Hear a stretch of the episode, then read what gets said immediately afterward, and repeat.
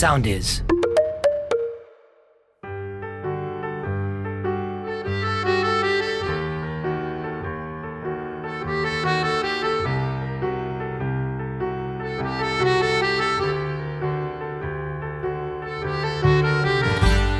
Στην πρώτη και στη δεύτερη σεζόν των Άγριων Μελισσών το σήμα κατά τεθένας το πούμε ήταν ε, κυρίως άγνωστοι ηθοποιοί, ηθοποιοί που είχαν μικρή εμπειρία στην τηλεόραση, ηθοποιοί που ακόμα και αν είχαν μεγάλη εμπειρία στο θέατρο δεν τους ήξερε πολύ ο κόσμος και αυτό κάπως έγινε κάτι, έγινε ζήτημα στις Άγριες Μέλισσες. Παρ' όλα αυτά στην τρίτη σεζόν ήρθα αντιμέτωπος με το ερώτημα ποιους ηθοποιούς βάζεις να κάνουν πρωταγωνιστικούς ρόλους στην γκάμα, ηλικιακή γκάμα 40-50.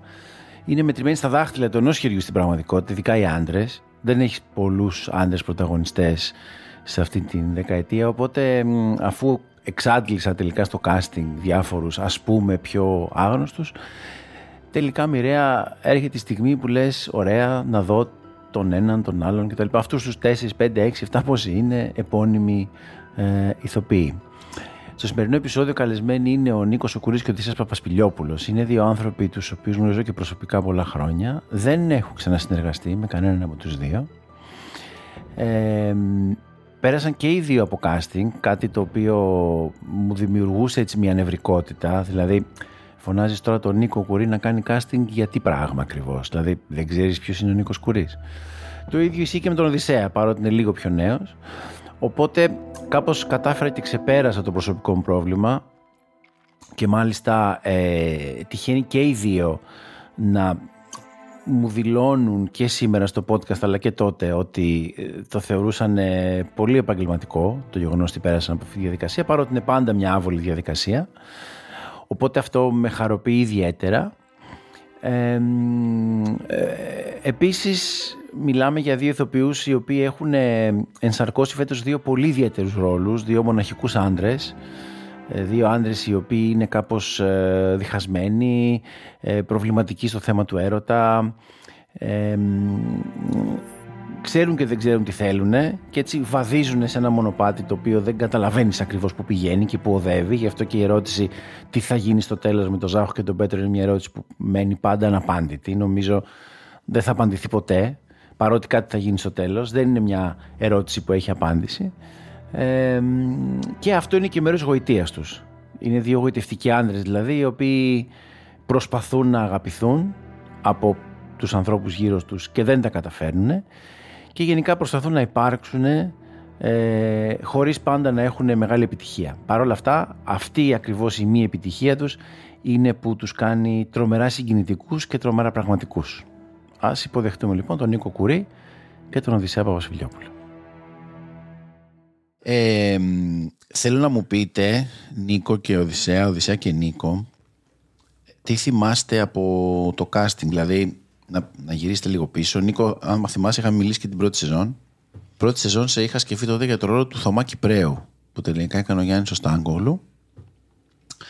Ε, οπότε θέλω λίγο αυτό. Την πορεία, ξέρεις, το casting που ήρθατε αυτό, το που περίμενες εσύ να το σκεφτώ. Ούτε θυμάμαι. Ναι, ναι. αυτό. Νίκο, άντε πες εσύ πρώτο. Και εγώ περίμενα πολύ να το σκεφτείς. Τελικά. Γενικά μου παίρνει χρόνο να σκέφτομαι πολύ δυστυχώς. Κοίτα, εμένα μου αρέσει πάρα πολύ αυτό ε, να, να διατηρεί σε αυτή τη σχέση σκηνοθέτη ηθοποιού ο καθένας το δικαίωμα να μην ξέρει. Είναι φανταστικό. Ναι. Βεβαίως δημιουργεί νευρικότητα, αλλά στη χειρότερη δεν θα κάτσει δουλειά. Εντάξει. Εγώ αλήθεια δεν ξέρω πολλές φορές. Ακόμα και στο σετ με ρωτάνε και οι, οι μισές απαντήσεις μου συνήθως είναι δεν ξέρω. Από μικρός το έχω αυτό. Mm. Γιατί αλήθεια δεν ξέρω. Γιατί να πω ψέματα. Ε, αυτό είναι πάρα πολύ ωραίο. Mm. Όλη αυτή η δοκιμή που κάναμε εκείνη τη μέρα, εμένα μου άρεσε πάρα πολύ όλη αυτή η δοκιμή. Και θυμάσαι μετά που μου πει Νίκο τώρα, συγγνώμη που σου δοκιμάζω να κάνεις όλα αυτά κτλ. Και, και, ε, και νομίζω ότι αυτό είναι και ένα συστατικό της ε, μιας ομοιογένειας που έχει η σειρά παραδόξως πώς. Δηλαδή τόσων διαφορετικών ανθρώπων ε, συμμετοχή ας πούμε αλλά υπάρχει μια ομοιογένεια και έχει σχέση με αυτό νομίζω με το πώς επιλέγονται οι άνθρωποι. Εσύ από τη δικιά σου την πλευρά τι θυμάσαι από εκείνο το ραντεβού που κάναμε στο δωματιάκι, το άλλο δωματιάκι; Καταρχάς είχε κρατήσει πολλή ώρα, το θυμάμαι Ε, πάρα πολύ ωραία, δύο ώρες. Και θυμάμαι ότι ήταν και πάρα πολύ ε, ευχάριστο. Πάρα πολύ ευχάριστο. Πέρασε πολύ ωραία δηλαδή. Αυτό Μ' αρέσει το casting με το χαίρομαι. Πολύ.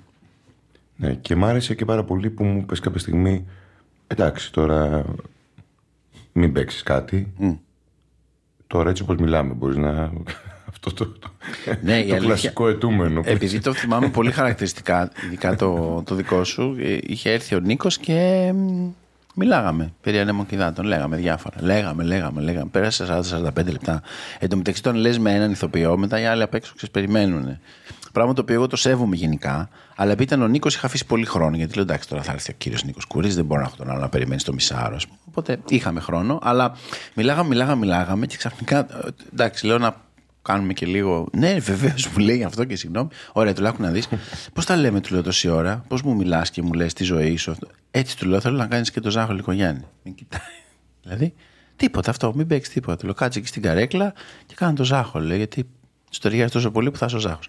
Και έτσι έγινε. Δηλαδή, τώρα μπροστά μου να, να συμβαίνει. Όντως δεν έπαιξε τίποτα. Κάτσε στην καρέκλα και έκανα αυτό το, το πράγμα. Αυτό το πράγμα που είναι. Το... Αυτό που είναι αυτό ο περίεργος τύπος. Θα το αναλύσουμε εν καιρό, ναι. Εσείς κύριε Θυμάμαι την, την περίοδο, καταρχάς γιατί ήταν αρκετά πιεσμένη. Mm. Γιατί ήταν εν μέσω περιοδίας. Τώρα δεν θυμάμαι ποιος ήταν ο μήνας ο πρώτος, γιατί κάναμε, πήραμε απόσταση. Δηλαδή, βρεθήκαμε κάποια στιγμή μόνοι μας και βρεθήκαμε μετά από αρκετό καιρό ξανά και με την Έλλη. Ναι. Ε, θυμάμαι λοιπόν ότι ήταν εν μέσω περιοδίας. Θυμάμαι ότι έτρεχα, θυμάμαι ότι δεν είχα χρόνο. Ε, μετά θυμάμαι ότι πιεζόμουν γιατί έπρεπε να απαντήσω κάτι που, θεατρικό το οποίο θα μου κλείνε τελείως τη δυνατότητα να δουλέψω στην τηλεόραση. Οπότε εκεί εγώ είχα μια αναμονή που λίγο με πίεσε. θυμάμαι με χαρά να δέχομαι το τηλεφώνημα για να βρεθούμε ε, και με περιέργεια μεγάλη. Και μου φαίνεται και πολύ κανονικό. Πώς να σου πω, παρόλο που πάντοτε ε, θα είμαι ειλικρινής, έχει κάτι άβολο το να σε δοκιμάζουν. Τρομερά. Ε, τόσο κανονικό από την άλλη μεριά, αλλά πάντοτε τόσο άβολο. Mm. Τουλάχιστον για μένα. Mm. Μπορεί άλλοι άνθρωποι με μεγαλύτερη αυτοπεποίθηση από τη δική μου, που έχω ένα κράμα αυτοπεποίθησης και βαθιάς ανασφάλειας, θράσους και τρομερής δηλίας, ε, παλέ, παλέ, και εγώ τελείως Και εγώ ναι. το ίδιο είμαι ακριβώς. Οπότε από τη μία μεριά ενεργοποιείται ο εγωισμός όταν κάποιος θέλει να με δοκιμάσει σε κάτι ε, και μία αίσθηση παντοδυναμίας ότι καλά, ναι, εννοείται. Φυσικά να με δοκιμάσεις. Καλό δεν υπάρχει καλύτερος από μένα. Έτσι, και ταυτόχρονα είμαι ο πιο τελευταίος και ταυτόχρονα η απόλυτη αβολοσύνη, διότι τώρα, τώρα θα καταλάβουν. Τώρα που θα με δοκιμάσουν. πάρα πολύ. Θα καταλάβουν ναι. ότι δεν μπορώ να κάνω τη δουλειά καν. Αρκετά του κοροϊδέψαμε. ναι, ναι, ναι. Τώρα και τα καταφέραμε 20 χρόνια, τώρα θα το καταλάβουν όλοι. Ναι. Γάμο το και γι' αυτό να δεις θέλουν να με δοκιμάσουν, γιατί ήδη το υποψιάζονται. Είναι, αυτή, είναι αυτή η ατάκα του, του Έλς όταν έχει πάει το Όσκαρ που έχει γυρίσει σπίτι του και λέει στη γυναίκα του Αγάπη μου, τους κοροϊδέψαμε. Ναι. αυτή η ατάκα είναι έχει μέσα όλους μας. Ναι, ναι, ναι. Αυτή σε αυτή τη δουλειά. Δηλαδή αυτή η δουλειά. Όχι επειδή. Δηλαδή είναι φανταστικό αυτό. Αυτό που είπε πριν δηλαδή ο Οδυσσέας, όποιος δεν το παραδέχεται αυτό που μόλις είπε για το θράσος και την ανασφάλεια και το ότι είμαι ο καλύτερος και είμαι ο χειρότερος. αυτό δεν παίζει να μην το έχεις. Είτε το παραδέχεις είτε όχι. δηλαδή, ναι, έτσι ναι, κι ναι. αλλιώς. Ναι, Παρ' όλα αυτά, ε, εγώ πέρασα ωραία. Και μαζί με όλα αυτά τα στοιχεία mm. βεβαίως. Ε, και πέρασα ωραία γιατί εσύ έχεις αυτό το, αυτή τη συμπεριφορά, αυτό το, αυτή την ποιότητα ανθρώπου και αυτό το αναγνωρίζω και στο λέω επειδή δεν είναι καθόλου αυτονόητο Όχι. στη δουλειά μας. Δηλαδή είναι πολύ δύσκολο. Έχω κάνει πάρα πολύ. Ε, έχω συναντήσει πολλούς ανθρώπους του σινεμά. Mm. Έτσι, να μιλήσουμε για το σινεμά. Mm. Να το διαχωρίσουμε από την τηλεόραση, γιατί mm. είναι και μια άλλη περιοχή ανθρώπων. Αυτό θέλω να πω. Είστε μια άλλη φάρα, ας πούμε. Αλλά με, άλλα, με άλλα ετούμενα θα ναι. έλεγα. Πραγματικά αυτό ήταν και ο λόγος που ήρθα στις Μέλισσες. Και την πρώτη φορά γιατί εγώ τα φοβάμαι βέβαια όλα ε, αυτά τα πράγματα στην τηλεόραση, όπως όλοι μας. Ε, ο άνθρωπος που με έπεισε είσαι εσύ. Πάντως και εμένα όταν χτυπάει το τηλέφωνο από τον αντένα για κάποιο λόγο λέω Ωχ, τώρα το κατάλαβαν. ότι στην πραγματικότητα είναι μια φούσκα όλο αυτό. Ότι κάπως ναι. επειδή όλοι οι άλλοι είναι καλοί, Είναι καλή ηθοποιή, είναι ωραίο το κείμενο, οπότε θα καταλάβουν όλοι ότι εγώ δεν έχω κάνει τίποτα πραγματικά. απλά έρχονται όλοι και δίνουν το ταλέντο τους. Α πούμε, ο Κατρετζιδάκη, ο φωτογράφο, όλοι αυτοί, η Λίδια, και ότι εγώ απλά κάθομαι και κάνω τηλέφωνο. αυτό, αυτό, αυτό πιστεύω. Ε, Τρομακτικό αυτό το πράγμα, αλλά εντάξει, ίσως είναι και αυτό που μας κρατάει ζωντανούς.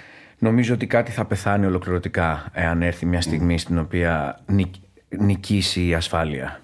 Νικήσει η πλευρά αυτή που νιώθει σημαντική. Την άλλη πλευρά που νιώθει βαθιά ασήμαντη. Ε, νομίζω ότι κάτι θα πεθάνει. Και μιας και μιλάμε λοιπόν για το ζήτημα της ανασφάλειας, Νίκο, πες μου κάτι στο Ζάχο που καταρχήν σε έχει γοητέψει. Πες μου κάτι στο Ζάχο που ενδεχομένως να έψαξες μέσα σου και να είναι δικό σου ποια είναι η σχέση σου με τον Ζάχο και τι είναι αυτό που έχεις κάνει έτσι κτήμα σου. Γιατί mm. διαβάζοντας και από εδώ και από εκεί και βλέποντας τα εντράσει του κόσμου, λένε όλοι ότι ρε παιδί μου, αυτός ο τύπος πώς το κάνει αυτό το πράγμα. Και σε αυτό το που είχαμε μιλήσει την πρώτη στιγμή, σου είχα πει ότι αυτός είναι ένας διχασμένος άνθρωπος. Και εξακολουθείς αυτό να το έχεις εκεί η σημαία. Το, το, το, το κάνεις τρομερά. Ναι, γιατί αυτό είναι και το μόνο στοιχείο που, που με συγκινεί. Δηλαδή, ε, η μοναξιά. Mm. Με λίγα λόγια. Mm. Δηλαδή μια ποιότητα που έχει η μοναξιά κάποιων ανθρώπων. Δεν είναι ούτε αριβίστας, ούτε μωροφιλόδοξος, ούτε του αρέσει να βαράει, ούτε έχει τέτοια ένστικτα περίεργα. Είναι ένας τύπος, βεβαίως τα έχει όλα αυτά στο βαθμό που είναι οκ, αλλά νομίζω ότι η μοναξιά του είναι το θέμα. Mm. Δηλαδή είναι ένας άνθρωπος, αισθάνομαι, που, και που εγώ κάπως εκεί έχω επενδύσει, που δεν μπορεί να κουμπίσει πουθενά. Δεν μπορεί να βρει κάπου να κουμπίσει, κάτι να, να ησυχάσει μέσα του και σε σχέση με την Ελένη και σε σχέση με, την, με όλη αυτή την ιστορία της δικτατορίας. Δηλαδή ψάχνει να βρει κάπου να πιστέψει και κάπως να κουμπίσει κάπου. Και έχει μια μοναξιά που εμένα μου αρέσει πάρα πολύ γιατί πιστεύω ότι την έχουμε όλοι. Mm. Απλά αυτό την έχει σε ακραίο βαθμό. Και δεν έχει και αντικειμενικά πράγματα να κουμπίσει. Έχει μόνο τη μάνα του. Ναι. Και αυτό επίσης είναι μια ε, στιγμή ε, περίεργη για μένα γιατί και εγώ έχω μια πολύ ιδιαίτερη σχέση με τη μάνα μου. Πολύ επιθετική. Επιθετική σχέση θα τη χαρακτηρίζω. Οπότε ε, δεν έχει επιθετική σχέση ο, ο Ζάχος με τη μάνα του και ας φαίνεται έτσι. Έχει μια πάρα πολύ ουσιαστική σχέση. Και αυτό είναι μια τύχη για μένα. Γιατί στη ζωή τη δική μου ε, μου λείπει αυτό πολύ. Η σχέση Δηλαδή ο τρόπος να, να είσαι τρυφερός, πούμε, με τη μαμά σου κάποιες φορές. Mm. Αυτό το τόσο απλό πράγμα, το οποίο για μένα είναι το μεγάλο μου αγκάθι, ας πούμε. Το ότι δεν μπορώ για κάποιο λόγο να δείξω κανενός είδους ε, τρυφερότητα. Καμία τρυφερότητα. Ενώ τη χρειάζομαι και εγώ για μένα. Ε, αυτό, ας πούμε, είναι μια σχέση σπουδαία. Αυτή, αυτή με τη μάνα του. και είναι και η μόνη πραγματικότητα συναισθηματική. Δεν έχει άλλη. Όχι.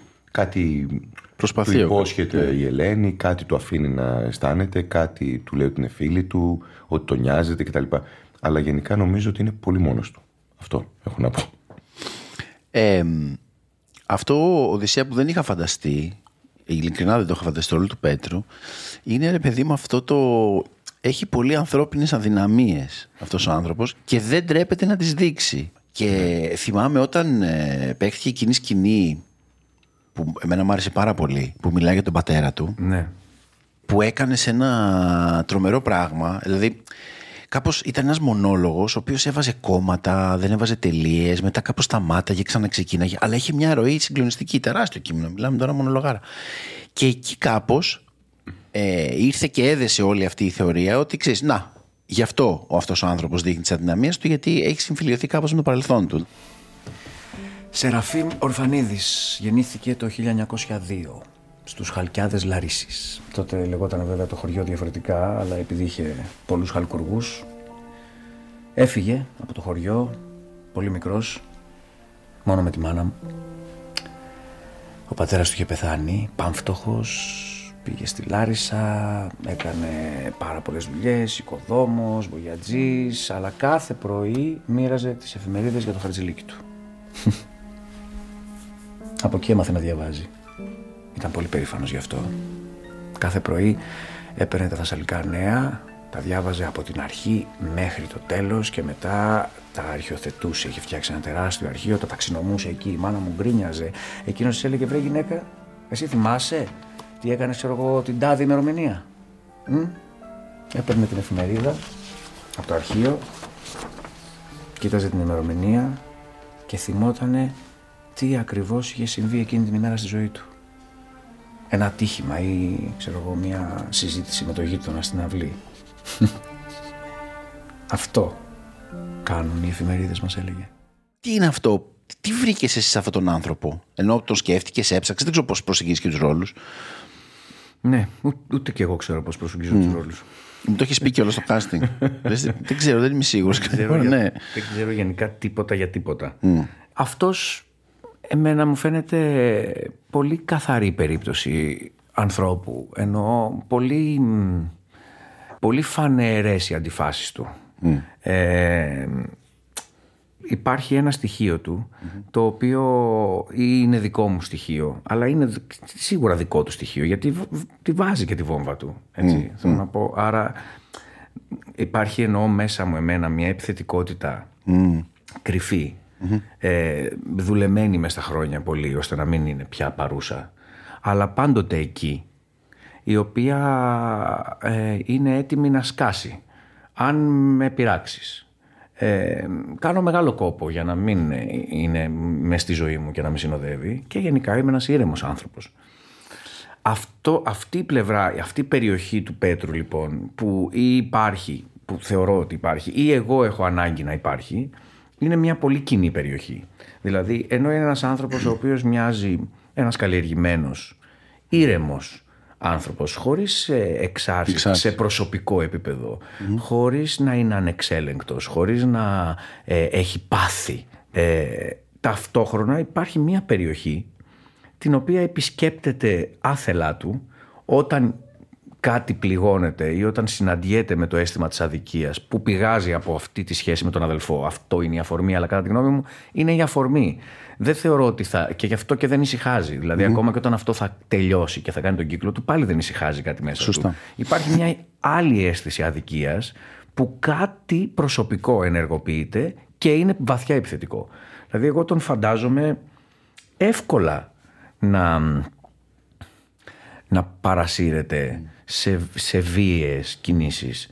Ε, ενώ κατά τα άλλα δεν ένας έχει καλός, τίποτα ναι. βίαιο.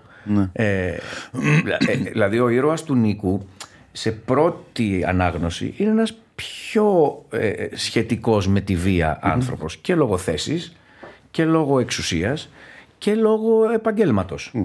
Ανάμεσα σε αυτούς τους δύο, έναν στρατιωτικό και έναν εκδότη εφημερίδας, ο οποίος είναι άνθρωπος των γραμμάτων στα αλήθεια, μοιάζει εκείνος, ο Ζάχος, να, μη- να, να έχει μεγαλύτερο μερίδιο. Και όμως νιώθω ότι στο βάθος ο Ζάχος σε σχέση με τον Πέτρο είναι πολύ λιγότερο επιθετικός. Ναι. Και ότι ο άλλος έχει κάτι επικίνδυνο, κρυφό, Δικό του. δικό του, προσωπικό του, που, που, που Μπορεί χρησιμοποιεί... να ανάψει εύκολα. Ναι. Νομίζω βέβαια ότι μοιράζεται και αυτός αυτού του είδους τη μοναξιά. Δηλαδή θέλω να πω, θυμάμαι ξέρεις, σε αυτή Ναι. τη σκηνή την πρωτοχρονιά που έλεγε δεν έχει που να πάει και έλεγε ψέματα, ας πούμε, θα πάει με ένα φίλο. κάτι του. φίλους Δεν και- υπάρχει κανένας φίλος, δεν υπάρχει τίποτα Δεν έτσι. υπάρχει τίποτα, όχι. Ναι. Ναι, έχουν αυτοί οι δύο έχουν αυτά τα κοινά, τα οποία είναι πολύ κομβικά πράγματα. Και έχουν σχέση και με το πώς είσαι φτιαγμένος και τελικά είσαι μόνος σου. Βέβαια. Ε, έχω πάρα πολύ μεγάλη ανάγκη ξέρεις, αυτό το πράγμα κάποια στιγμή ο Ζάχος ή από κάποιον να ακουστεί ή ο ίδιος να το παραδεχτεί ότι αυτός διώχνει τον κόσμο. Ε, τελικά. Αυτό μου αρέσει πάρα πολύ γιατί αυτή είναι μια τρομερή αλήθεια.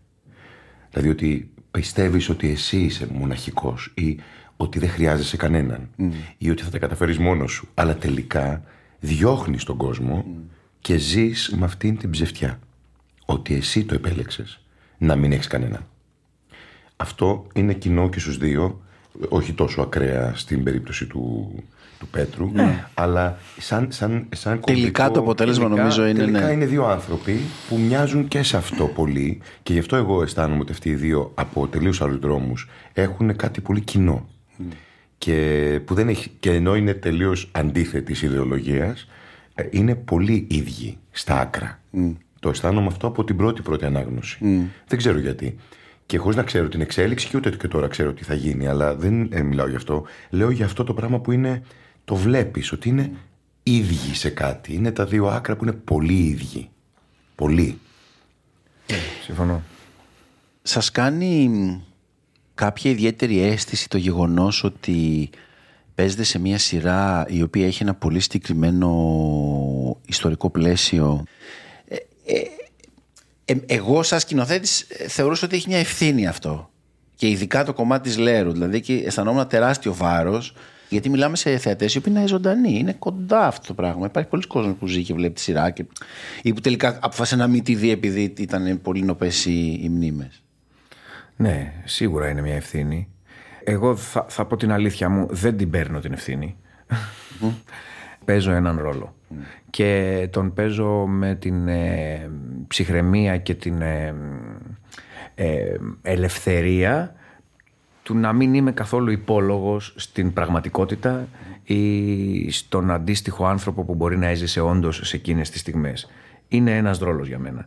Και αυτό θεωρώ ότι είναι πάντα χρήσιμο γιατί τελικά ε, ε, δημιουργεί μια ασφαλή απόσταση από οποιαδήποτε ε, εμπλοκή εγκεφαλική αυτολογοκρισίας. Mm.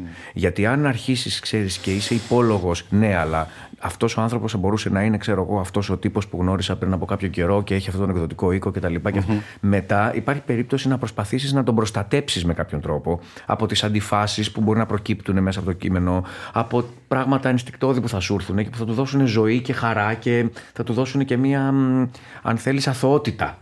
Ε, και να βαρύνει και να γίνει ένα ντοκουμέντο, μια προσπάθεια αποτύπωσης ενός ανθρώπου ντοκουμέντο. Και εκεί έχεις χάσει την μπάλα. Και θεωρώ ότι και η σειρά το καταφέρνει αυτό. Δεν ξέρω αν είναι πρόθεσή της αυτό που λέω. Ε, αλλά εγώ το βλέπω τελικά σαν αποτέλεσμα. Δηλαδή καταφέρνει να διατηρεί μια αθότητα στον τρόπο με τον οποίο μιλάει για τα πράγματα. Ούτε πέρα από την ευρύτερη σαφή πλευρά που παίρνει ενάντια στο φασισμό που είναι ξεκάθαρο ότι παίρνει μια πλευρά ενάντια στο φασισμό, αλλά πέρα από εκεί οι άνθρωποι της δεν είναι χάρτινοι, καλοί, κακοί και άσχημοι. Είναι μπλεγμένοι, μπερδεμένοι μέσα στις αντιφάσεις μιας εποχής που εγώ φαντάζομαι ότι θα ήμουν και ακόμα πιο μπερδεμένος από τον ήρωά μου. Ναι, δηλαδή εμένα ο, ο, ο ήρωάς μου έχει μια ξεκάθαρη, σαφή τοποθέτηση. Εγώ είμαι σίγουρος από φτιαξιά ότι θα ήμουν ακόμα πιο μπερδεμένος. Ενώ θα προσπαθούσα να ισορροπήσω ανάμεσα στην ε, αίσθησή μου για να, να ξέρεις, ασφάλεια προσωπική της οικογένειάς μου, να είμαι σίγουρος ότι δεν θα πάθω κάτι, ταυτόχρονα να μην επιτρέψω και να καταπατηθούν τα δικαιώματά μου, αλλά ταυτόχρονα ε, αυτή είναι και η ζωή τώρα και έτσι τρέχουν τα πράγματα. Ας μην ξεχνάμε ότι, ξέρεις, πέρα από μια στιγμή που κοιτώντας την με απόσταση από το χρόνο ήταν μια πολύ σημαντική στιγμή για, την τελευταία, για τα τελευταία 100 χρόνια της Ελλάδας. Για αυτούς ήταν και η καθημερινότητά τους. Mm.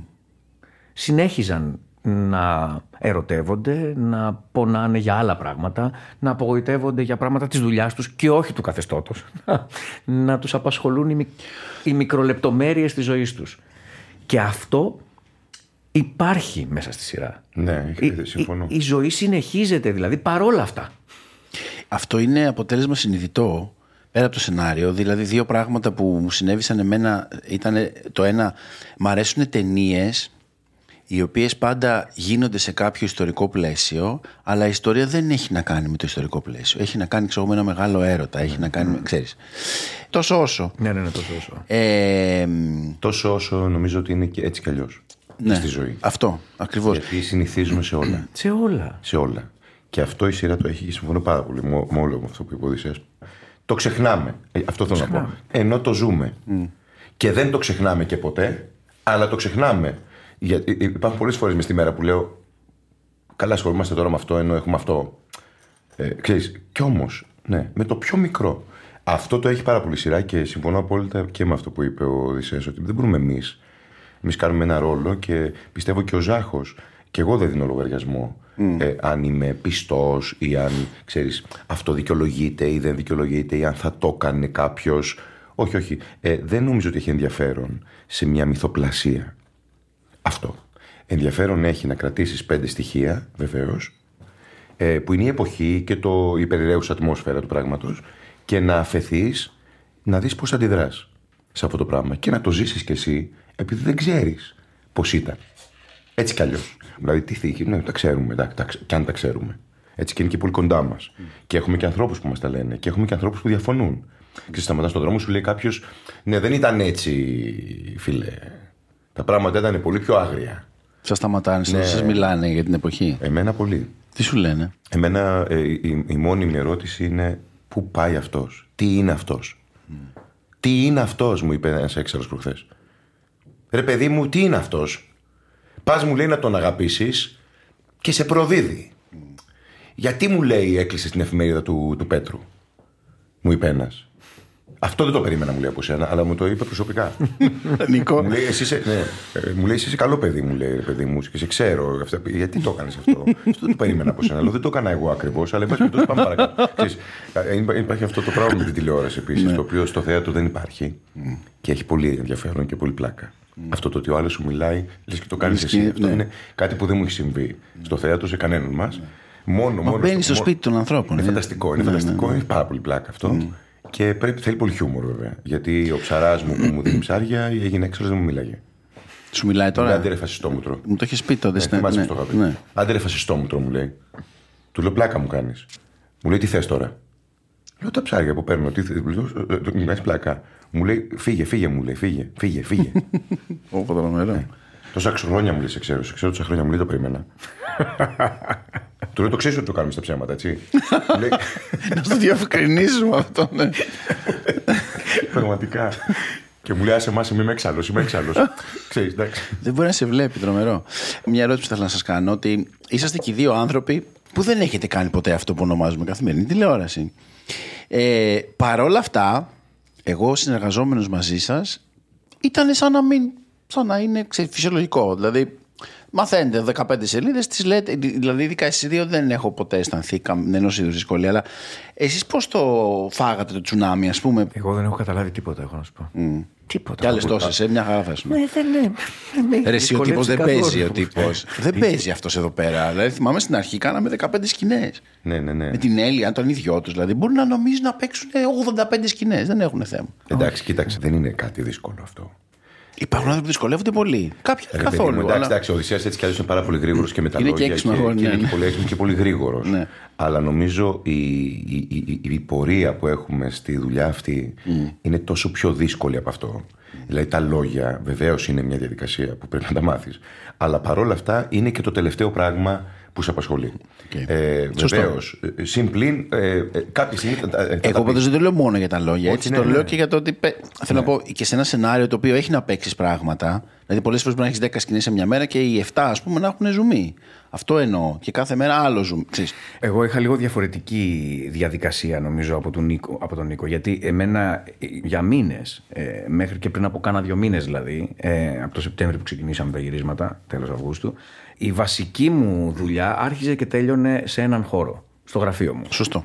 Οπότε ε, είχα μια, δυο, τρεις φορές max την εβδομάδα γύρισμα, όσο θα είχα δηλαδή και σε ένα εβδομαδιαίο serial. Ε, με μια παρτενέρ που είναι και η καλύτερη παρτενέρ που μπορεί να σου τύχει, την Έλλη, η οποία ξέρεις είναι σούπερ επαγγελματία, σούπερ διαβασμένη, σούπερ. Οπότε με ένα συνεργείο πολύ ρονταρισμένο που ήξερε ο καθένας πάρα πολύ καλά τι κάνει. Και άρα ξαφνικά ότι υπάρχει ένας όγκος μεν δουλειάς που σημαίνει 15 σκηνές, αλλά που δεν τον νιώθεις ως έτσι, γιατί είσαι στον ίδιο χώρο με πολύ λίγες αλλαγές δρούχων, σε ένα πολύ έτσι ήσυχο περιβάλλον, με ανθρώπους, με έναν βασικά παρτενέρο, ο οποίος mm. κάνει πολύ καλά τη δουλειά του. Ε, μου ήταν τρομερά άνετο. Mm. Δεν ένιωσα ούτε στιγμή την πίεση αυτού που λένε καθημερινό mm. από την πλευρά του χρόνου και του όγκου δουλειάς. Και τώρα ως προς το άλλο, το ουσιαστικό ναι, αλλά δεν κομμάτι. Δεν νιώσει και ποτέ ναι. πίεσης από αυτό το κομμάτι. Γιατί δεν πιέζεται, αυτό πες. Μπορεί να μιλήσει πολύ ώρα ακόμα γι' αυτό. Θα σταματήσω εδώ και θα του πω: Δεν έχει νιώσει πίεση, γιατί δεν νιώθει πίεση ο Οδυσσέας. Ναι. Δεν νιώθει κι αν δεν νιώθει για άλλα πράγματα. Θα νιώσει γι' αυτό. Ο άνθρωπος είναι. Πόσα χρόνια γνωρίζεστε, Γνωριζόμαστε από το. 20. Το 2002 κάναμε μια ταινία. 20 χρόνια. Ε, την αληθινή ζωή του Κούτρα. Ναι. Εκεί αλλά, μιλήσατε κάπως, ενώ είχατε κάποιες. Λίγο, λίγο, δεν προλάβαμε εκεί. Ναι, λίγο. Λίγο. Αλλά μετά ήρθαμε. Δεν ήταν και πρωταγωνιστής μόνο το Νίκος. Μπορεί να ήταν λίγο σνόπ. Λέει ποιος είναι τώρα το παιδάκι αυτό. Τι, ναι, ναι. τι θα μου πει εμένα τώρα; Ο Οδυσσέας ήταν πιο σνόπ από μένα. από φτιαξιά. ναι. Γιατί ναι. ξέρεις, δεν είναι τώρα. Αυτά δεν αλλάζουν. Αυτό τώρα είναι μόνο το 3% αυτό που συμβαίνει στο γύρισμα όταν συναντιέστε οι δυο σας. Δηλαδή θα το πω ρε παιδί μου ότι έχω λάβει παράπονα ότι παιδιά όταν έχονται αυτοί οι δύο τε, τελειώνει το γύρισμα. Με πέφτει Ναι. κάτω, γκρεμίζεται. Δεν λέω ότι είστε μόνοι, απλά είσαστε και έμπειρα παιδιά. Οπότε είναι αλλιώς. Ένας έμπειρος που διαλύει ένα γύρισμα είναι αλλιώς από κάποιον ο οποίος είναι άπειρος. Εσείς κάπως το κάνετε και σωστά. Ο, το ο, ο διαλύετε. Οδυσσέας διαλύει το σύμπαν έτσι κι αλλιώς. Είτε φαίνεται είτε δεν όχι. είναι τέτοιο παιδί, Έχει ε. κυκλοφορεί υπόγεια. Ε, ναι, ρε, εσύ. Εγώ τόσα χρόνια νόμιζα ότι είναι σοβαρός. Όχι, είναι πάρα Μα πολύ είναι σοβαρός. πολύ σοβαρός. Είναι πάρα πολύ επαγγελματία. Άλλο δίπολο αυτό, έτσι σοβαρός και απόλυτα καραγκιό. Ωραία, Δεν σοβαρό. το ναι, ναι. καταλαβαίνεις τον Οδυσσέα. Ο Οδυσσέας είναι, είναι μεγάλη απάτη. Είναι μεγάλη απάτη. Και είναι και η αξία του αυτή. Γι' αυτό και τον αγαπάμε, αλλά είναι, είναι φοβερό να είσαι μαζί του. Κυκλοφορεί η υγρασία, τον λέω εγώ. Σαν την υγρασία. Μπαίνει στο γόνατο, βγαίνεις στον ώμο. Αυτό στη Δεν δουλειά ξέρεις σας πώς από πού. είναι όταν ξανασυναντιέσαι έτσι με ανθρώπους; Δηλαδή, ξέρεις, που μπορεί να περάσουν από πέντε χρόνια. Δηλαδή, συναντηθήκατε, ξέρω εγώ, όταν ήσασταν πολύ πιο νέοι. Έχει χαρά, πολύ μεγάλη χαρά. Κοίτα, είναι μερικοί. Ο Οδυσσέας είναι για μένα, ρε παιδί μου, ένας άνθρωπος που θέλω να του συναντάω. Και, και, και, και φιλικά, ας πούμε, θα ήθελα πολύ, αλλά ποτέ δεν θα γίνει. και από μένα και από εκείνον. Εντάξει, ξέρεις, Του έχεις προτείνει εννοώ- να βγείτε, ρε παιδί μου, κανένα βράδυ. Ε, τα- ε, ο, ο ένας Να με- είστε σαν φίλοι. Πάντα προτείνουμε ένας τον άλλον. Έτσι ξέρεις τύπου. Έλα ρε, εσύ πάμε κανένα βράδυ, ξέρω. Τι να πιούμε ωραία ένα θα κρασί. ήταν, ναι. Όχι, ποτέ. Ρε, εσύ, έλα, πάμε ρε ένα βράδυ. Ρε. Έλα, ρε. Αυτό. Ξέρεις, που δεν θα γίνει ποτέ. το Εσύ ξέρεις. πάντα. Δεν, δεν γίνεται ανάποδο ποτέ. Και ο Οδυσσέας, Όχι, και και ο εγώ. Οδυσσέας. Α, και εσύ. Εγώ Α, προτείνω, τα- ναι. άρα- Να πιούμε ένα κρασάκι, έλα από εκεί, ξέρεις αυτά, μετά την παράσταση. Τέτοια. Δεν έχει γίνει ποτέ. Ποτέ. ποτέ, ποτέ. Ούτε στις παραστάσεις που παίζαμε. Ούτε δηλαδή. στις παραστάσεις. Που, που βγήκαμε μετά, ε, Στο συναντηθήκαμε. Μοπουλένιο πήγαμε μία φορά για ένα ποτό. Ναι, ναι. Μία φορά. Ήταν Στα- έξω. Δύο χρόνια. Δύο χρόνια. Ο Δύο Μαρκουλάκης. χρόνια παίζαμε. Ρε, ρε εσείς λέει είναι δυνατόν. Δύο χρόνια μας μαζί έχουμε βγει να πούμε ποτό. Φοβερό. Γιατί και σε αυτό έχουμε κάτι κοινό σε σχέση με τον κυ- δικό μας κύκλο. Δεν είναι πολύ οχτάρι ναι. οι σχέσεις, δηλαδή να βγούμε, να κάνουμε κτλ. Παρ' όλα αυτά, ο Οδυσσέας είναι ένας άνθρωπος που αγαπώ πολύ. Ε, τον θεωρώ φίλο μου δηλαδή. Και ας μην βγαίνουν. Τον θεωρώ φίλο μου γιατί αισθάνομαι ότι έχει πάρα πολλά πράγματα που εκτιμώ έτσι κι αλλιώς και είναι και ένας άνθρωπος που τον εμπιστεύομαι πάρα πολύ ψυχικά. Δηλαδή, ε, του έχω μεγάλη εμπιστοσύνη. Και αυτός το λέω, δεν το νιώθω με πολλούς ανθρώπους. Του έχω απόλυτη- δηλαδή, μπορώ να του πω τα πάντα, ε, χωρίς να είμαστε φίλοι, έτσι, ενώ καθημερινότητας. Μπορώ να του πω τα πάντα, να πάσα στιγμή. Δηλαδή, μπορούμε να κάτσουμε εδώ, γι' αυτό και διαλύουμε τα πάντα. Αλλά ξαφνικά να πούμε τα πιο. δεν- Έτσι όμως, κατευθείαν. Και ξέρεις ότι πάνε σωστά εκεί που είναι να πάνε. Δεν ε, έχω θέμα. Φαντάζομαι τότε ότι όλες αυτές οι συναντήσεις γίνονται λίγο εκεί στη δουλειά. Δηλαδή λίγο πριν τη σκηνή, Μόνο, λίγο πριν. μόνο, το... μόνο. μόνο, μόνο. Ό,τι προλάβουμε σε αυτό. Αυτό. Ω, τρομερό. Αποκλειστικά.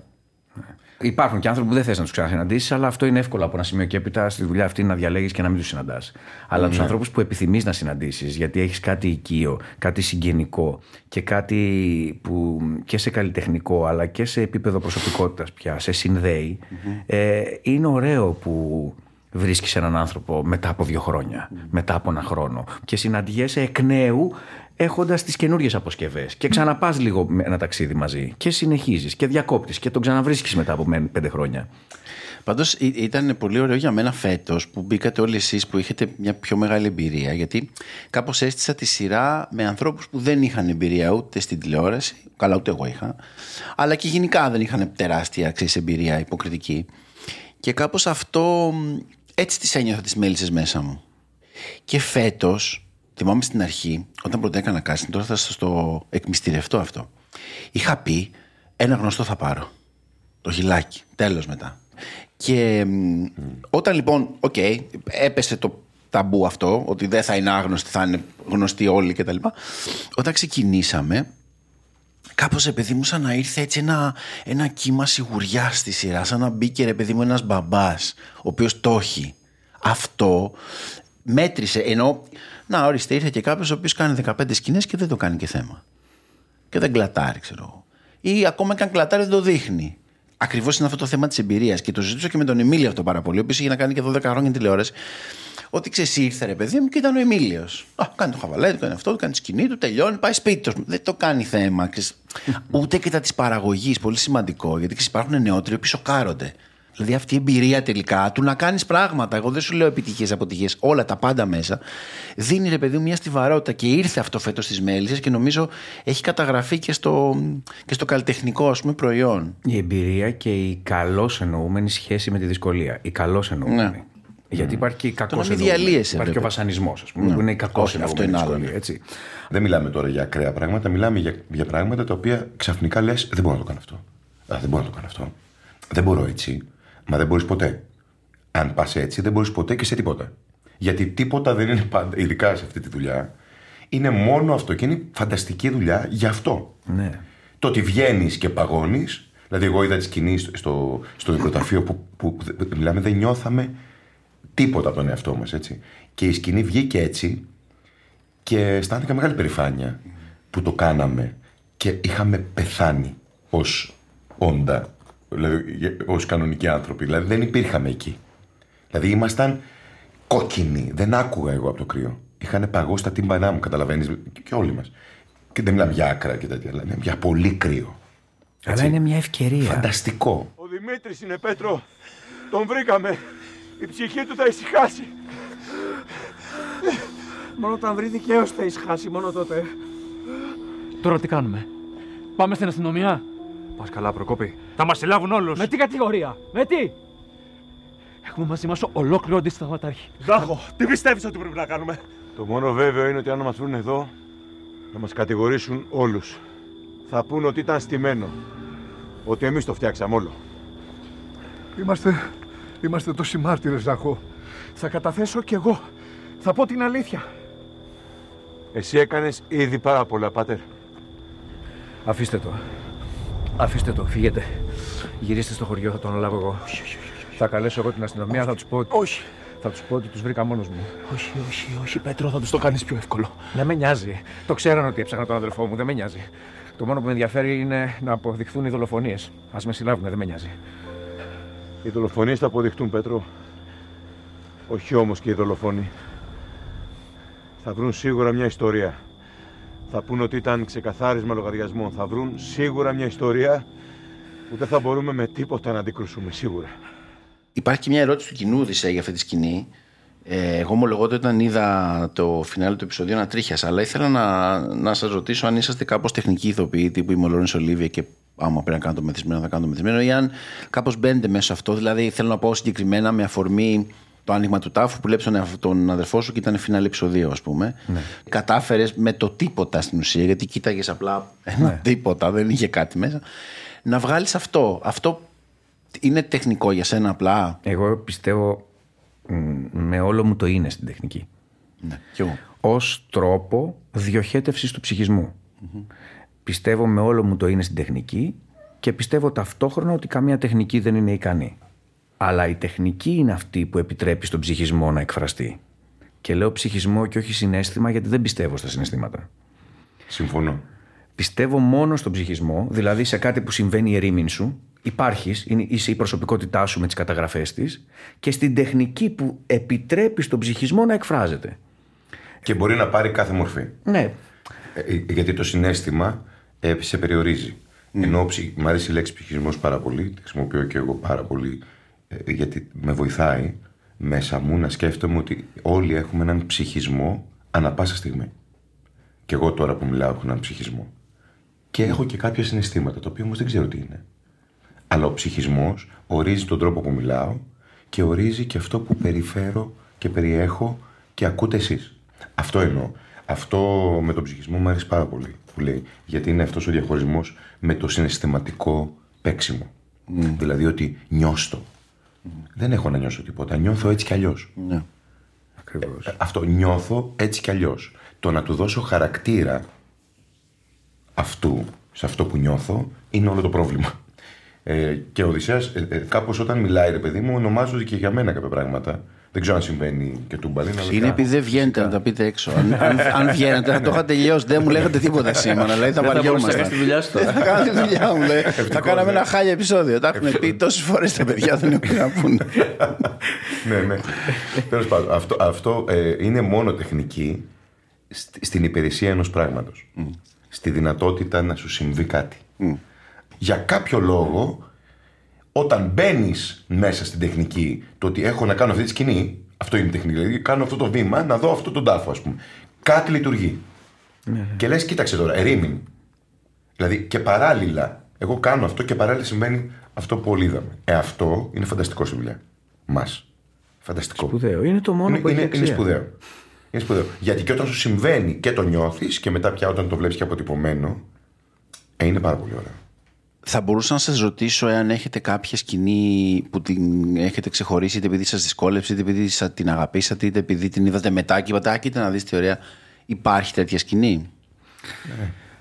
Εγώ θα απαντήσω πολύ γρήγορα όλες οι πρώτες σεκάνς του γραφείου αποθήκης, ε, αποθήκης λέω, του γραφείου Εφημερίδας. εφημερίδας, γιατί λέω την αποθήκη γιατί είναι δίπλα έχουμε και Ναι, ναι, την σωστά. παράνομη αποθήκη, ε, του γραφείου της εφημερίδας, που είχαν ε, μία παραμύθα για μένα, ε, νου, νουάρ ε, ταινίας του 60 α- αμερικάνικου α, κάτι, ναι κάτι. Υπήρχε αυτό, κάτι αλήθεια. με είναι. έφτιαχνε πάρα πολύ σε αυτό δεν σου κρύβω δηλαδή από τις πρώτες φορές που μπήκα σε αυτό το γραφείο με αυτούς τους δημοσιογράφους που δουλεύαν εκεί η Έλλη στη γραφομηχανή και αυτά τα φώτα ε, κάτι αυτό είναι μια πολύ αγαπημένη ιστορία. Πολύ αγαπημένη. Και ακόμα όταν συναντιέμαι γιατί πια έχει ε, ε, ε, οπισθοχωρήσει πολύ μέσα στο σενάριο η ύπαρξη αυτής της ατμόσφαιρας και του χώρου αυτού για λόγους ε, ε, Της ιστορίας, εξέλιξης ναι, της ναι.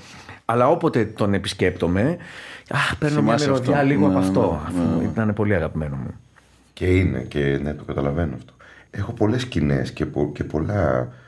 Και γι' αυτό, γι' αυτό είναι το ωραίο σε αυτό το καθημερινό. Έχω πάρα πολλές εμπειρίες και ωραία συναισθήματα και πράγματα που, έχω, που μου έχουν αρέσει πολύ, που έχουν γίνει. Ωραία. Και είναι συνήθως ε, εκεί που δεν τα περιμένεις. Δηλαδή σε κάτι εξωτερικές σκηνές, ε, κάτι νυχτερινά. Η σκηνή, ας πούμε, με τον Πέτρο που ήμασταν μεθυσμένοι, υποτίθεται, και βγαίναμε εκεί. Που ήταν ε, στο πόδι και πολύ γρήγορα και αυτά. Ήταν μια πολύ ωραία στιγμή. Ας πούμε, τη θυμάμαι πάρα πολύ ωραία. Και το γύρισμα θυμάμαι πολύ ωραία. Ε, είχαμε γελάσει πάρα πολύ και δεν είχαμε καν χρόνο. Ναι. Αυτό το δεν έχεις χρόνο. Θέλω να το πω αυτό. Είναι φανταστικό. Είναι το εμπόδιο. Δηλαδή, ε, αν το πάρεις σαν δώρο, ότι έχεις 10 λεπτά.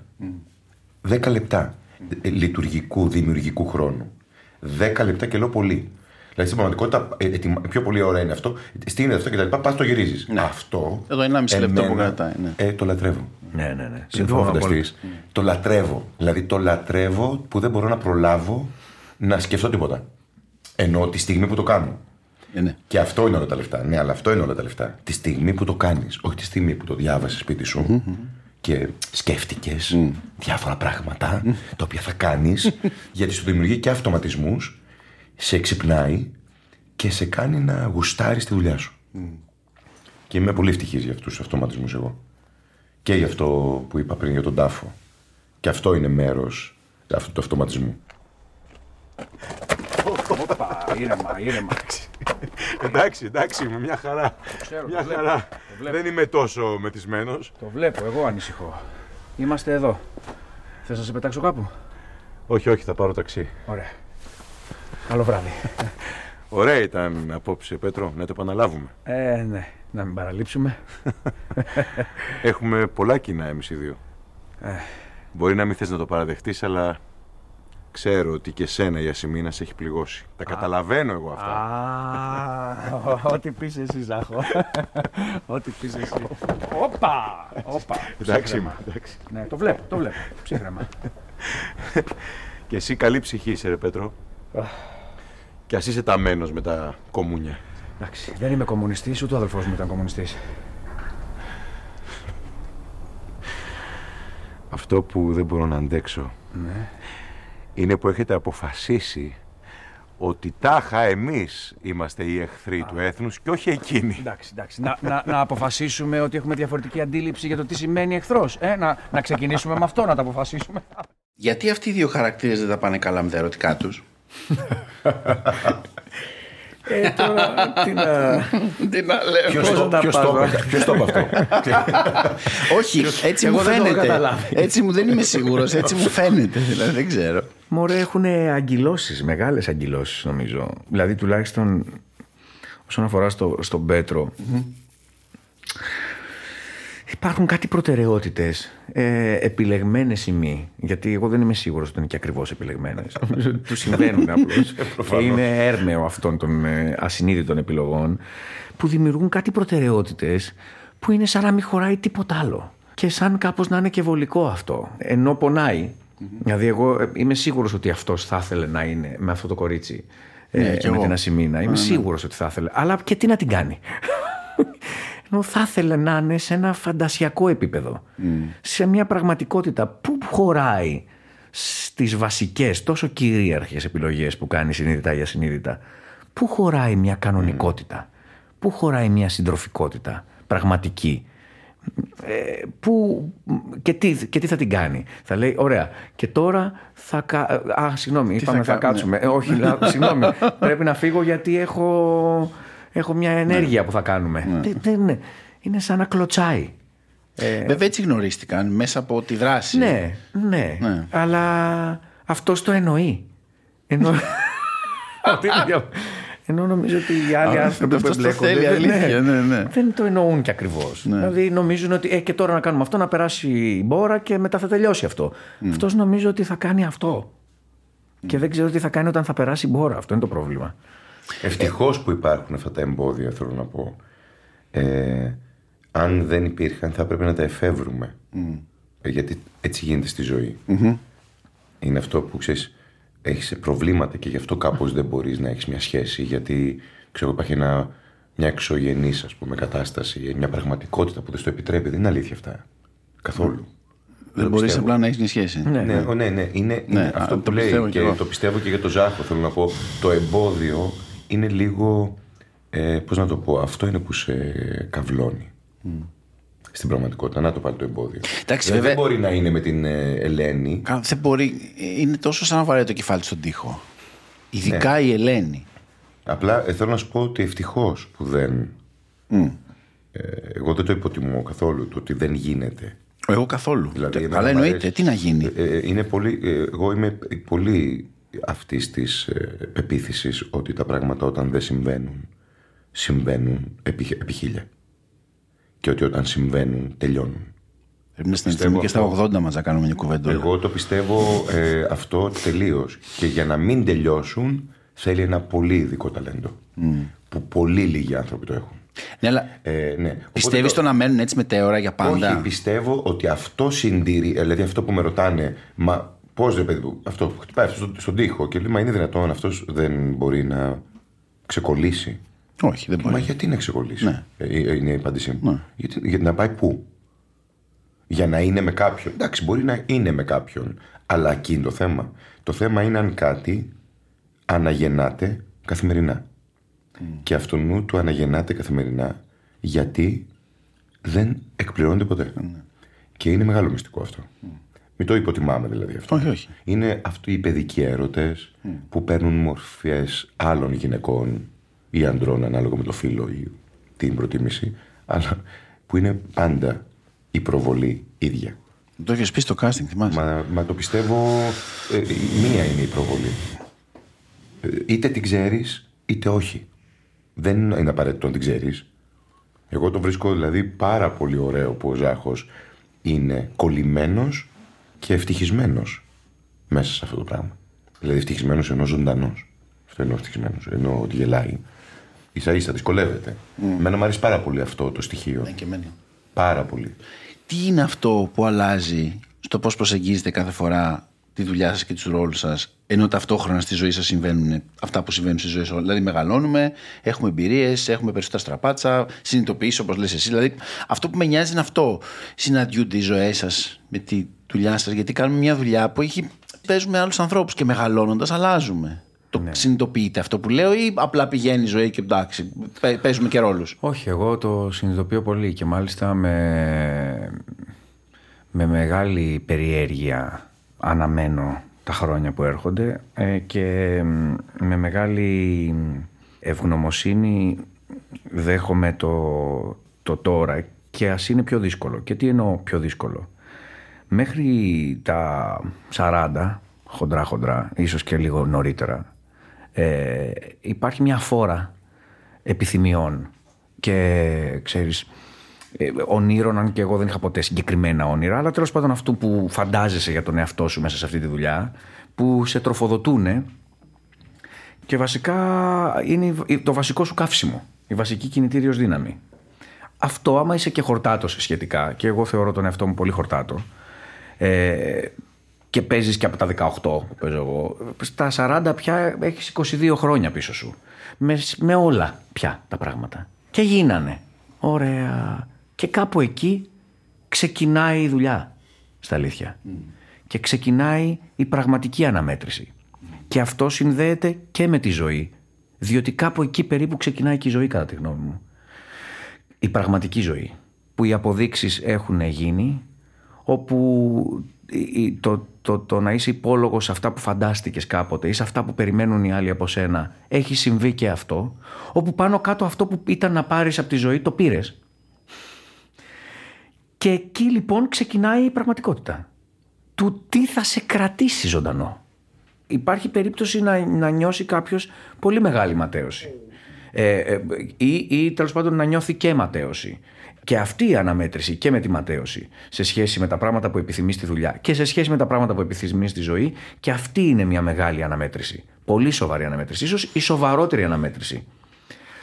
Και, η ματέωση, συμπληρώνω, δεν έχει σχέση με την επιτυχία. Ο, καμία. Ε, θέλω να το πω αυτό. Γιατί δεν έχει σχέση όμως με την επιτυχία, ούτε με το χώρο, τον αντικειμενικό που πήρες, τον οποίο καθόλου δεν παραβλέπω, έτσι, είναι πολύ σοβαρό πράγμα αυτό και πολύ σημαντικό. Και ο Οδυσσέας που το λέει έχει έναν χώρο. Έτσι. Υπάρχουν άνθρωποι που δεν έχουν χώρο. Οπότε μιλάμε για μια άλλη πραγματικότητα. Όταν λοιπόν η πραγματικότητα σου δίνει ένα χώρο, αυτή η ματέωση έχει σχέση με κάτι πιο δομικό, πιο βαθύ και έχει σχέση με το ποιος είσαι τελικά. Και που δεν το ξέρεις, βεβαίως. Αλλά πρέπει να δοκιμαστείς. Πρέπει να, να κάνεις κάποιες επιλογές που θα σε βγάλουν στο φως και θα σε κρατήσουν ζωντανό. Και εκεί είναι οι δικές σου επιλογές. Δεν είναι των άλλων. Γιατί δεν ξέρω κι εγώ οι επιλογές μας τι ακριβώς είναι. Κάτι νόμισα και έφτασα εδώ. Και τώρα, εδώ και τα τελευταία 8, 8 χρόνια στην πραγματικότητα, αρχίζει πραγματικά η αληθινή επιλογή εντός εισαγωγικών, κάπως να λες, ναι, ρε παιδί μου, αλλά γιατί τα κάνω όλα αυτά; Και γιατί το γούστο μου ήταν αυτό, ας πούμε. Mm. Ακόμα, ακόμα και αυτό το οποίο το γούστο είναι όλο το θέμα για μένα. Mm. Δηλαδή το γούστο είναι τα πάντα. Έτσι, τα πάντα όμως. Δηλαδή είναι από τη μούτζα που δεν θα ρίξεις ή θα ρίξεις το φανάρι, η Χριστοπαναγία που θα ρίξεις ή δεν θα ρίξεις. Τα σκέφτομαι αυτά κάθε μέρα στο δρόμο. Είναι σε αυτό. Αν επιλέξεις λοιπόν να μην ρίξεις μια Χριστοπαναγία, γίνεσαι ένας άλλος άνθρωπος. Αυτό είναι ένας ρόλος. Και έτσι η δουλειά μας είναι αυτό. Και η ρόλη εμένα προσωπικά, επειδή ρώτησες πριν, με αλλάζουν εντελώς. Γιατί η ρόλη είμαι εγώ. Ναι. Γιατί η ρόλη είναι ο ψυχισμός. Έχει πέντε συστατικά, πέντε συμβάσεις, ας πούμε, δεδομένα και από εκεί και πέρα είσαι εσύ και οι ανακαλύψεις που κάνεις με τον εαυτό σου. Αυτό είναι το συναρπαστικό στο ταξίδι αυτό. Που λέγεται υποκριτική, που το κάνουμε έτσι κι αλλιώς και στη ζωή μας. Απλά δεν το ξέρουμε. Και η ανανέωση, και η ανανέωση της περιέργειας. Ναι, όπως έλεγε ο δεν, ο Βουλιατζής, ναι. δεν ε, ε, δεν πληρωνόμαστε από αυτό και δεν του δίνουμε και σημασία. Ότι παίζουμε όλη μέρα ρόλους. Mm. Βεβαίως είμαστε επαγγελματίες, αλλά δεν υπάρχουν πιο σπουδαίοι ηθοποιοί από τους κοινούς ανθρώπους. Mm. Παίζουν 800 ρόλους όλοι οι άνθρωποι κάθε μέρα. Κάθε μέρα, ναι. Κάθε μέρα, κάθε στιγμή. Υποδείξει, μικρές μετατοπίσεις ανάλογα με τα συμφέροντά τους, τα ψυχικά κι άλλα. Καταλαβέ. Ναι. Αλλάζουν φωνές, αλλάζουν αυτά κτλ. Αγάπη μου, τι κάνει. Όλα αυτά. Λοιπόν, αυτό είναι συνεχώς μια υπόδειξη. Βεβαίως δεν είναι όλοι ταλαντούχοι. Πάντως είναι τρομερό γιατί θα νομίζει ο κόσμος ότι είστε τόσο σοβαροί άνθρωποι. Αισθάνομαι προδομένος βαθιά. Είσαστε τα γελιοδέστερα πλάσματα και θα ακούει ο άλλος μία ώρα σοφίε και βάθος χρόνου και όπου παιδιά αυτός το έχει ψάξει τρομερά. Ευτυχώς που δεν κάνατε και name dropping τύπου είχε πει ο Καντ και εγώ όταν διάβασα ναι, ναι, στον αυτό. Νομίζω ότι ο Οδυσσέας είναι πιο γελίος πάντως. και είμαι σίγουρος γι' αυτό. Δεν ξέρω. Εγώ ελπίζω, πιστεύω και προσδοκώ τη γελιότητα. Να το. Καταλαβαίνεις, ο άνθρωπος το έχει κάνει άποψη. και θεωρώ ότι η γελιότητα και η μπουρδα είναι πολύ σπουδαία πράγματα. Πολύ σπουδαία. πολύ σπουδαία πράγματα. Βεβαίως. Πολύ σπουδαία όμως. Και θέλει περίσσια γενναιότητα για να συντηρήσεις μεγαλώνοντας την μπουρδα ζωντανή μέσα σου. Νομίζω κάπως τόλμησες και το έγραψες και στην εισαγωγή τώρα στο Μαντέο για την μπουρδα. Ναι, ναι, ναι. Ένα τρομερό κείμενο το οποίο μιλάει, ήταν υπέρ της μπουρδας. Δηλαδή, ξέρεις, είναι Ένας, ένα λογίδριο παίζει. Μα και ο, μα και ο Αμαντέους ήταν ένας μπουρδας το με συζητάω. τεράστιο ταλέντο. Ναι. Και αυτό είναι μια μεγάλη ε, Άρα εσύ και ο συνάντηση. Αμαντέος κατάλαβες, συναντιέστε. γιατί- Μα νομίζω, μα νομίζω, ότι, νομίζω ότι Συναντήθηκαν. γι' αυτό το διάλεξε. Μόνο γι' αυτό. Μόνο. Ναι, Γιατί, γι' αυτό για το- να μας πει ότι παιδιά, μην γελιέστε. Ο Αμαντέος και εγώ είμαστε το ίδιο χρόνο. Μάλιστα. Λοιπόν, πώς εξηγείται η αγκαλιά του Ζάχου στον Πέτρο μετά την ανακάλυψη των πτωμάτων; Θεωρώ ότι μεταφορικά η σχέση σας, το ότι βρεθήκατε έστω για αυτή τη στιγμή, γιατί νομίζω ότι αυτή τη στιγμή και μετά έγινε και η μεταστροφή κάπως, δηλαδή κάπως αναδέχεται. Είναι σαν να έγινε, ξέρεις, μια, σαν τη μεγάλη συμφιλίωση των δύο αντίθετων πλευρών, ας πούμε, ξέρεις. Ότι καταθέτουμε τα όπλα και δεχόμαστε ότι είμαστε και οι δύο άνθρωποι. Κοίτα, Δεν ξέρω. εγώ, εγώ πρέπει να σου πω ότι στη συγκεκριμένη σκηνή ε, το έκανα εγώ αυτό. Οκ. Την αγκαλιά. Ο Οδυσσέας δεν είχε ιδέα. Και Δεν ενώ- ήθελε καν όχι. να τον αγκαλιάσει. Ε, Καθόλου φαντάζομαι. Ε, ναι. Και, ναι. Και το έκανα εγώ ε, και γιατί εκείνη τη στιγμή το, το, το αισθάνθηκα πολύ και γιατί ε, μέσα μου ε, παρόλο που όλο με βρίζει ο Πέτρος και όλο δεν θέλει κτλ. αισθάνομαι ότι αυτοί οι δύο ε, δεν ξέρω πού θα πάει το πράγμα. Απλά αισθάνομαι ότι καταρχάς ο, ο αδερφός του ήταν δικός μου φίλος. Αισθάνομαι ότι είτε τον πρόδωσε είτε με πρόδωσε, δεν έχει σημασία. Είναι μέσα του ένα, έχει μια θέση ο αδερφός του. Τη στιγμή λοιπόν που τον βλέπει νεκρό, είναι ένα με τον Πέτρο. Είναι ένα στην ψυχή του.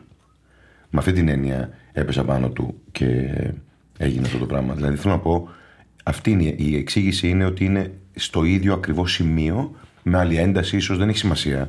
Πάντως η επένδυση και το, το περιεχόμενο μέσα σε σχέση με το συγκεκριμένο νεκρό, η, η δική τους προσωπική ήττα. Γιατί τι είναι ένας θάνατος όταν βλέπεις δηλαδή ένα πτώμα, δικό σου είναι το αίσθημα. Θέλω να πω δεν κλαις για τον άλλον, κλαις για σένα. Αυτό είναι. Βέβαια, ναι. Δεν κλαις για τον αδερφό σου. Μην κοιτάς τώρα που νομίζουμε διάφορα πράγματα. Του κλαίω τον αδερφό μου ή του δίνω από τι φόρο τιμής και όλα αυτά τα πράγματα. Υπάρχουν αυτά. Ε, μέσα στην ψυχή, στις ψυχές. Είμαι σίγουρος γι' αυτό. Ε, ε, αυτός διαλύθηκε. Ο Ζάχος διαλύθηκε όπως και ο Πέτρος διαλύθηκε. Από τη δική του προσωπική απώλεια. Αυτό νομίζω ότι είναι. Και νομίζω ότι έχουν αυτό το. έχουν τις ίδιες τρύπες αυτά τα δύο πρόσωπα που είναι τόσο διαφορετικά. Έχουν τρύπες πολύ μεγάλες και, ανη, και ανυμπόριες και αμηχανίες και αναπηρίες. Πολύ σοβαρές ε, σε σχέση με την πραγματικότητα. Γιατί ε, είναι τυχερός ο Πέτρος που έχει τον Ορφανίδη και ο Ζάχος επίσης για να έχουν κάποιον να κατηγορούν ή να υπερασπίζονται. Κα- Καταλαβες. Δηλαδή ότι αυτός τα κάνει για τον αδερφό του όλα, όπως πολύ σωστά είπε πριν ο Οδυσσέας. Τα κάνει όλα για τον αδερφό του. Τύπου. Καθόλου δεν τα κάνει για τον αδερφό του. Θα είχε φύγει. Θα είχε πάει κάπου αλλού.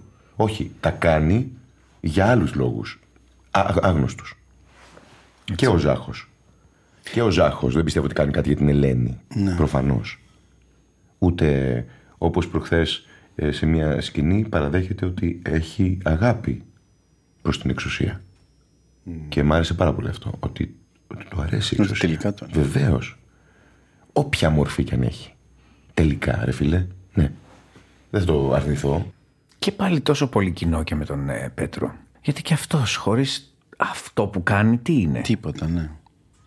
Αλλά είναι τι τόσο είμαστε και μεγάλη όλοι ανάγκη. Και, και εμείς χωρίς αυτό. τελικά Ναι, χωρίς αυτό αλλά- που κάνουμε τι είμαστε; Κατάλαβες τι γίνεται. Άνθρωποι χωρίς ιδιότητες. Μούζι. Και χρησιμοποιείς τώρα. Εγώ τις όσε φορέ αφορμές σκέφτηκα να και αλλάξω τα δουλειά, σχήματα. πάντως αυτό ήταν το θέμα μου. Ότι και τι να κάνω. Και τι θα είναι δεν τώρα. ξέρω. Όχι, δεν ξέρω και τι, να- δεν Ναι. ξέρω και τι να κάνω. Και τι να κάνεις και τι θα είσαι. Ναι, και ποιος θα είσαι. Ε, π- π- Ναι, γιατί δεν μπορείς να το διαχωρίσεις από την ιδιότητά σου. Είσαι αυτό πια. Βεβαίως θα μου πεις. Ναι, ε, ανοίγονται πράγματα μετά. Εγώ σου είπα, μου έμεινε πολύ αυτό, αυτή η σκηνή στο νεκροταφείο, αλλά Νίκο, θα ήθελα να σου κάνω εγώ μια ερώτηση για αυτή τη σκηνή με τη μαμά. Ήταν λίγο σαν να παίρνει το αίμα του πίσω, γιατί είναι μια σκηνή πιο παλιά που του λέει η μάνα του, του κρεφτιλίζει, ας πούμε, σε εισαγωγικά, με όλη αυτή τη συγκλονιστική αγάπη που έχουν οι μανάδες που καμιά φορά σου λένε κάτι πράγματα και λες, καλύτερα να μην τα έλεγε, ας πούμε, αλλά ξέρεις ότι έχουν δίκιο στην πραγματικότητα.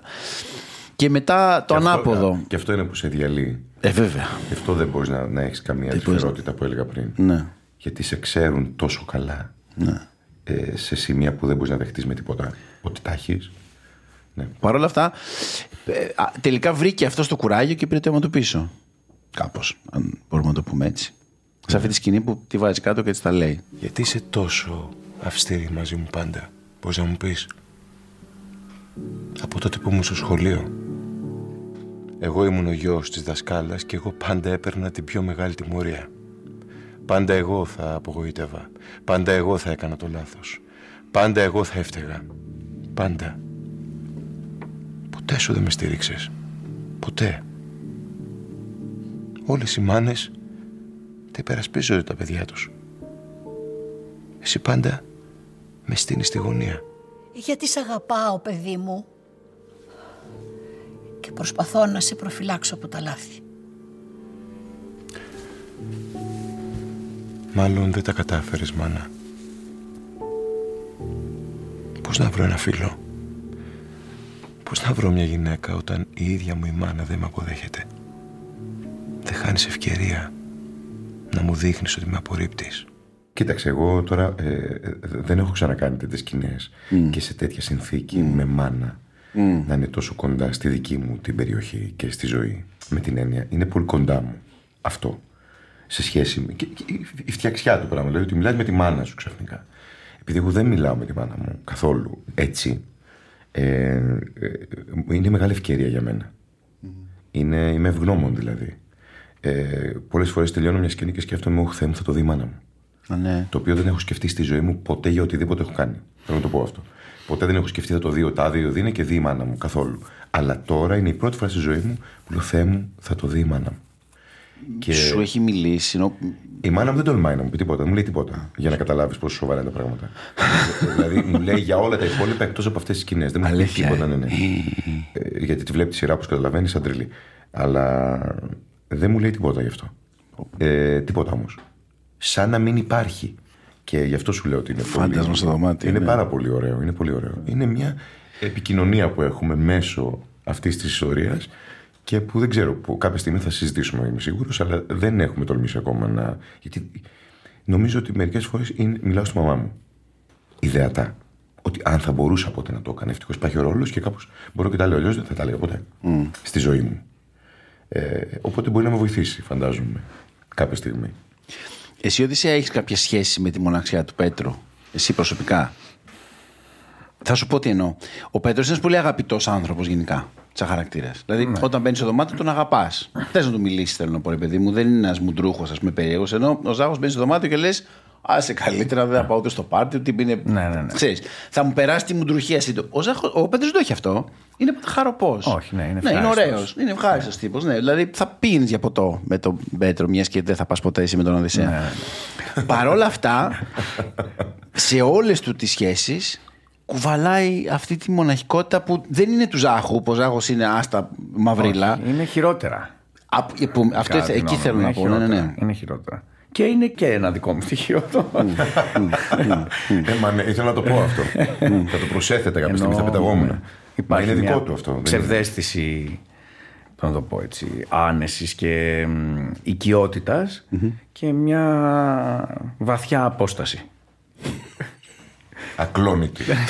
Την οποία συνειδητά προσπαθώ να μικρύνω την απόσταση από τους άλλους. Μέχρι πριν από κάποια χρόνια ήταν α- α- αδιαπέραστη και αφόρητη. Ε, αλλά όχι σε ένα πρώτο επίπεδο, δηλαδή δεν είναι τέλεια. Όλα τέλεια. αλλά, αλλά σε ένα δεύτερο επίπεδο εντελώς κλειστός. Ερμητικά. Ερμητικά κλειστός. Αλλά εντάξει, είμαι καλύτερα. Κάθε μέρα που περνάει η ζωή είναι ωραιότερη. Τρομερό. Νομίζω ε, αν κάναμε την ηχογράφηση βράδυ θα είχα και κανονικά και τώρα εδώ θα Έτσι, ναι, καθόμασταν. ναι. ξέρεις, δηλαδή, οκ. Παρ' όλα αυτά να, να το διατηρήσετε όμως αυτό, μην μη βγείτε. Όχι, όχι, όχι. Το Να τα μην- πάμε, τα τα υπόλοιπα πάμε. θα τα πούμε στο επόμενο. Τα Θα το επόμενα κάνουμε γιατί έχουμε άλλο ένα και μετά θα πούμε. Ε, ναι, σωστά. Ή να, πούμε, να το κάνουμε ένα βράδυ. ναι. Νίκο και Οδυσσέα, σας ευχαριστώ πάρα πολύ. Εμείς, εμείς, εμείς.